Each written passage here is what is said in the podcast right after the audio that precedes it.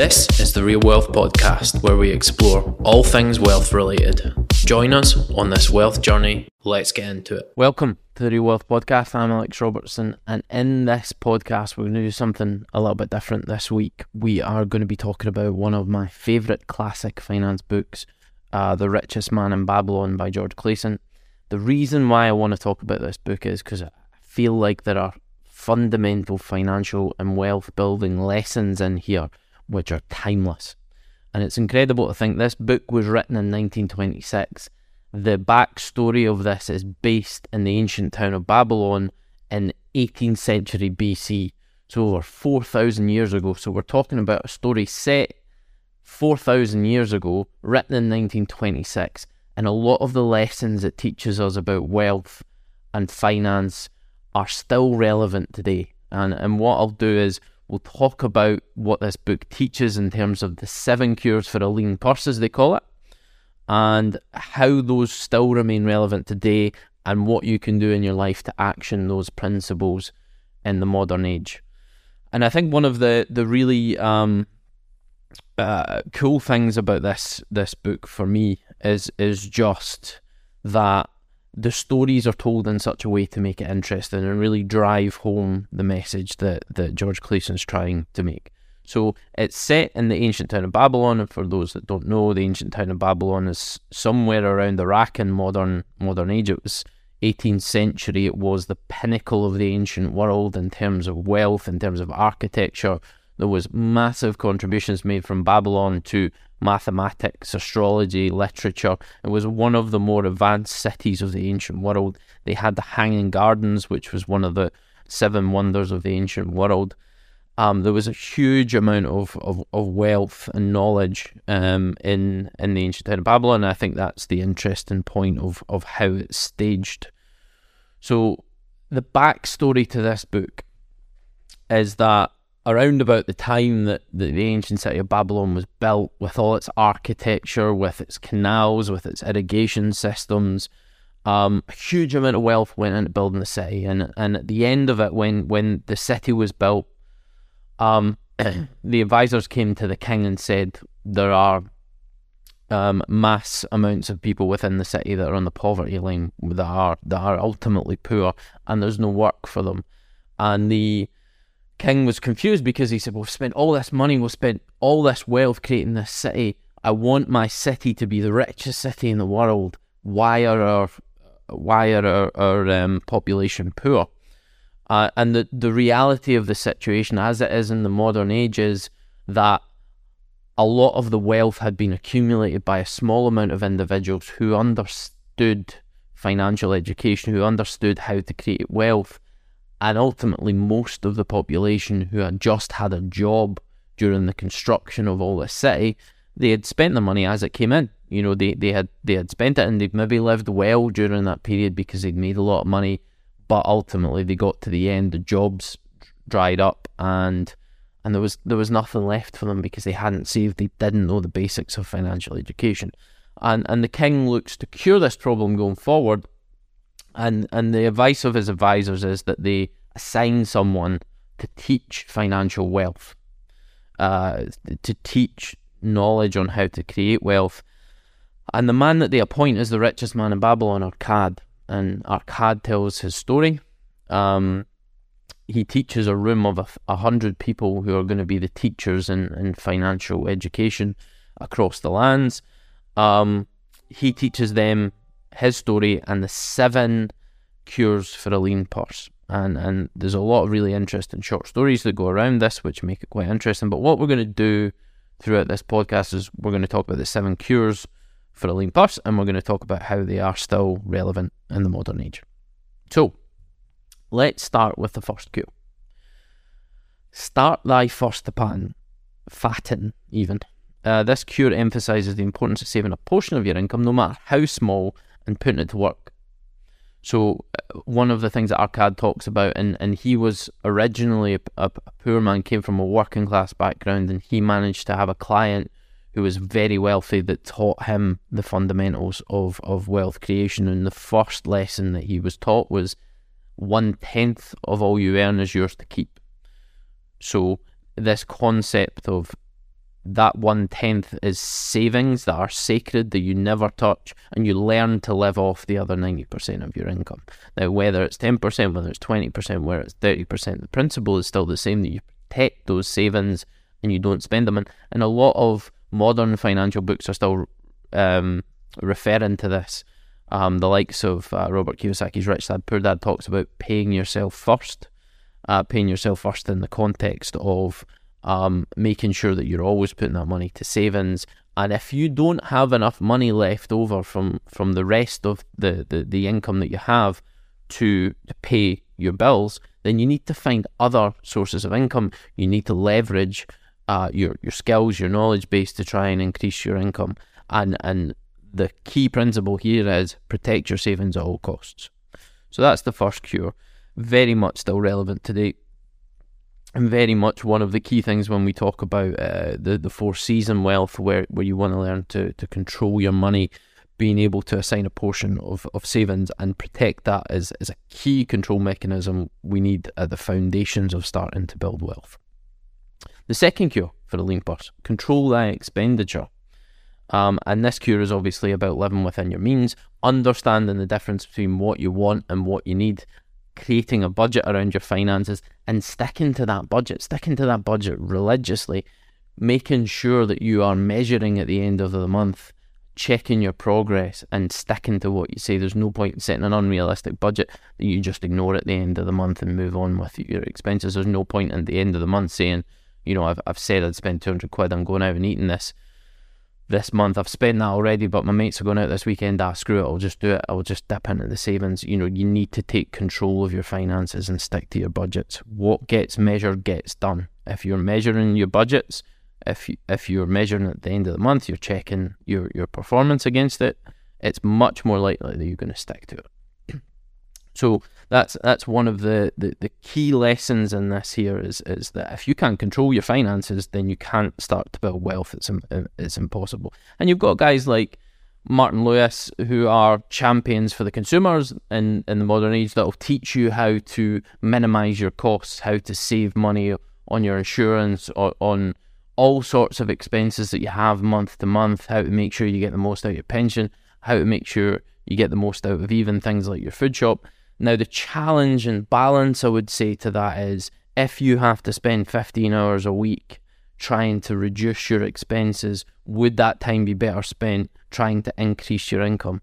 This is the payoff, and you have to say, okay, well, if I've got to spend three hours to, to save five quid, that's probably not worth my time because I can generate more income through working, through uh, through employing the skills that I have to, to generate an income. And that's where we talk about understanding what your value is, i.e., the amount of money that you can earn in an hour based on the skills that you have, and whether or not the time that you're spending to reduce your expenses and implement a lot of this um, financial kind of uh, tricks and financial hacks that are all over TikTok and Instagram. If it's going to take up a lot of your time to do that, you may want to think twice about it. There's a balance to be had when it comes to this stuff.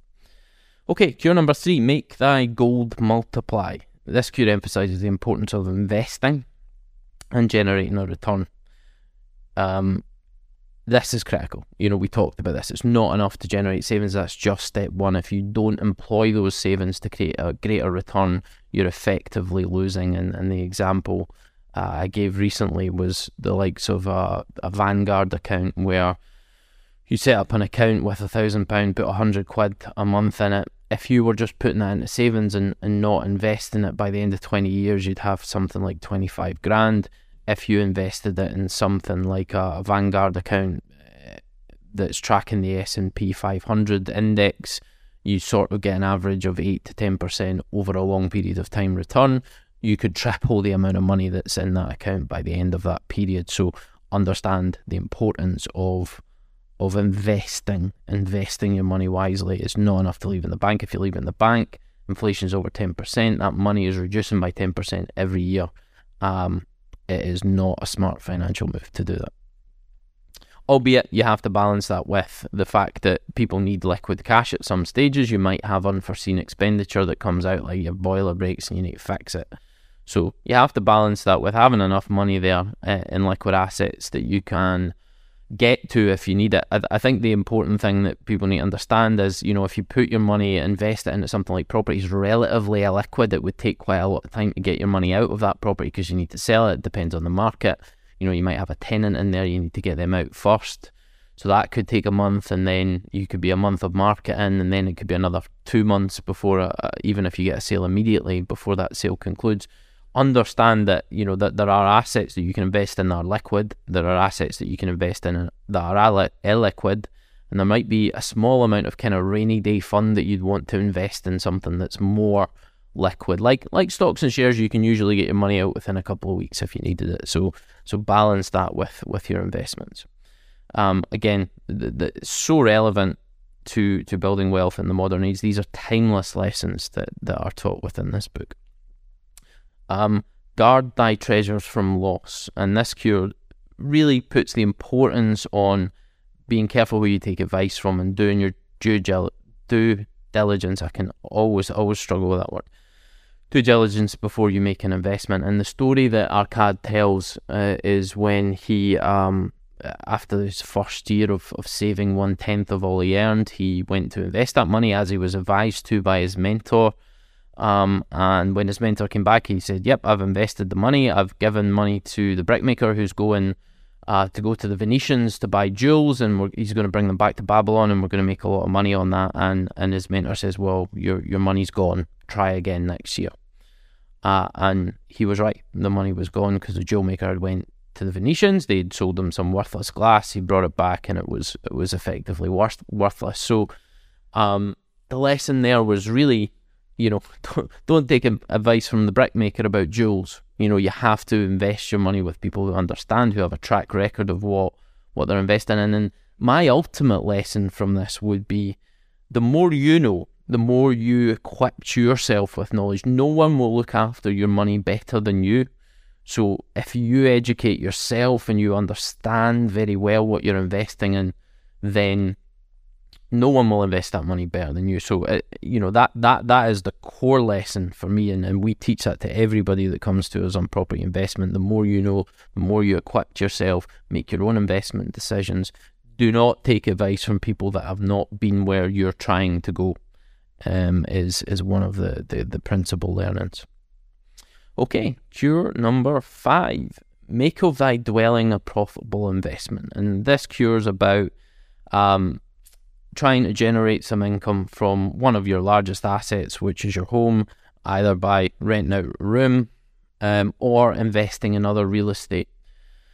Um, and you know this this truly is a, a, timeless lesson, and we we talk about it a lot in in terms of uh, the Rich Dad Poor Dad book, um, because they talk about your asset, um, your biggest asset in, in most people's view being your home and, and the reality is for a lot of people it, it's a liability because liabilities take money out of your pocket. All your house does is take money out of your pocket in terms of mortgage interest uh, monthly. And in reality your home your home only becomes an asset when you decide to sell it. Um, when you make a decision to sell it, then you can realize the capital gains in that house. Then you can create cash. Then it becomes an asset. But what most people then do is buy a bigger house, buy a bigger liability, buy a bigger mortgage, um, and and again they just they just create increased liabilities. So it's a, it's understanding that, that your your home may not be the best asset that you have. And and I gave an example of this on my social media uh, recently where you know, essentially a lot of people could be sitting on equity in their house, which if you leverage that, took money out of your house, you could buy uh, buy to let properties, you can build a profitable buy to let portfolio that, that not only generates income but will also cover the value of your mortgage on a monthly basis. So it will generate enough profit to cover your mortgage on a monthly basis. So effectively your mortgage is paid off. It's not in reality, but you know, it's covered financially, so you're not having to to pay for that. And that's just with a bit of financial engineering, just a basic bit of financial engineering. So uh, it's understanding that there's there's all these games out there that you can play to uh, improve your fi- financial situation. And real estate's a massive one because in that instance, not only have you got your mortgage covered, you've now got multiple assets which you're getting the capital gains on uh, going forward in perpetuity, and, and property has shown um, that it, it, doubles every 12 years roughly uh, historically and there may be ups and downs year on year but in long term investment property is is a, is a great opportunity. The other thing to mention here in the modern age is things like airbnb generally make it quite easy to be able to monetize your home. You know if you're going away for a couple of weeks on holiday then there is an opportunity to rent your house out on airbnb and cover a decent chunk of the costs of your holiday um, by doing that. A lot of people aren't comfortable with that, but if you structure it in such a way that you know you have lockable cupboards and all that where where your kind of valuables are kept, um, you know, it, it can be a way to generate money. People go and travel the world and rent their own property out, and and and that helps them generate enough income to be able to cover the cost of their accommodation as they're traveling. So there's a lot more flexibility in terms of real estate now with with things like Airbnb uh, and spare room and, and all that. So there are ways to monetize your home uh, quite easily, and there's a lot of tax benefits of doing that as well. You've got the rent a room uh, tax relief uh, in the UK. So yeah, be aware that there's there's a lot of strategies out there, and, and this point has probably become even more prevalent over the over the ages. Okay, the sixth cure for a lean purse: ensure a future income. This cure emphasizes the importance of planning for your future income and taking steps to ensure that you'll have a reliable source of income when you need it. And I think it's just starting to think about uh, retirement planning. Uh, you know, I I've always been a bit reluctant to to think too much about retirement because I feel like if you're passionate about what you do, you love what you do, you can uh, and you create enough wealth and income through through that passion, then you can have many retirements go away for a long period of time. But ultimately, you always want to come back to what you're passionate about, and you want to you want to uh, do the job that you love. So I've never been that set on retirement, but it's understanding that if you got to a point where you weren't able to work through health, um, then you have enough income there and you have enough savings and funds and investments to make sure that you have a passive income to be able to live off in that situation. And, and that's where pensions become a really, really beneficial tool huge tax benefits to them. And we, we talk about SSAS pensions quite a lot because they not only give you all the tax benefits of a pension, they allow you to avoid a lot of corporation tax if you have your own business. They, they allow you to reinvest funds back into your business and help grow while still taking all the benefit of of a, a, a pension fund. So this talks about things like in pen, pensions, uh, income generating assets, so investing in things that are going to pay you an income for the long term that don't rely on you to be out there working to be able to create that income. Because if it did ever happen, then uh, that you weren't able to work, you need to know that there's there's a plan in place. Um, so you know, again, very relevant in the modern age that that cure. And finally, the seventh cure for a lean purse is increase thy ability to earn. And this is all about education increasing your own skills, increasing your potential to earn. And I spoke about this, I think, in the in the last podcast, where ultimately my my view is that your ability to earn is intrinsically linked to your knowledge, your skills, the, the the increased knowledge and skills that you have. I mean, think about the modern age just now as we are. There is no time in history where the world will move forward as fast as it's going to in the next 10 to 20 years. The advent of artificial intelligence, there are new things coming out every week at the moment that artificial intelligence can do. If you can't keep up to date with all this stuff, you're going to be left in the dust. If you're not continually growing your knowledge, growing your understanding of the world, you're going to be left behind. And that's never been tr- more true than it is now because the world is moving forward at a scary pace you can't afford to be left behind. So you have to you have to create those skills, you have to create that knowledge. You know, at no point can we afford to stop learning because it's ultimately and intrinsically linked to the amount that we can earn. You have to understand that. And again, as I said before, in retirement, you know, if you love what you do, you're passionate about what you do, you don't want to retire. You want to be able to take many retirements throughout your entire life when you can enjoy it, not when not when you're old and your health is failing you. Um, but the reality is, most people get to retirement anyway, and they're massively underfunded. The average pension pot for, for someone in their 60s in the UK is something about £60,000, which is not going to get you more than a couple of hundred quid a month if you're really lucky, but it, it's just not going to help. And then to, to rely on a pension coming in from the government by the time someone like me in, in my late 30s hits retirement in, in my 60s or 70s, it's just it's going to be marginal at best. So most people, unfortunately, will in future not be able to.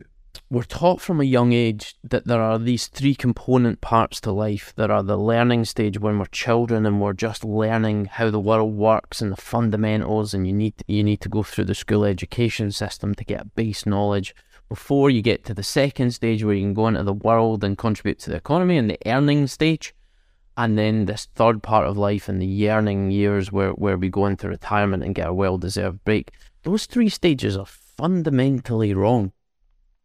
You know, if we're not learning throughout our entire life, we're massively limiting the amount that we can earn.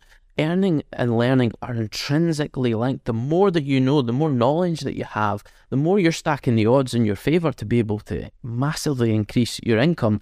And moreover, when you hit retirement, you know, most people, uh, retirement comes too late, their health fails them, they can't enjoy it at the same level as they can unless, you know, you create that wealth uh, in your mid years where you can enjoy many retirements go away and travel and see the world and but ultimately want to return back to something that you're passionate about. And if you're truly passionate about what you do, one, I, I feel like your income ability massively extrapolates.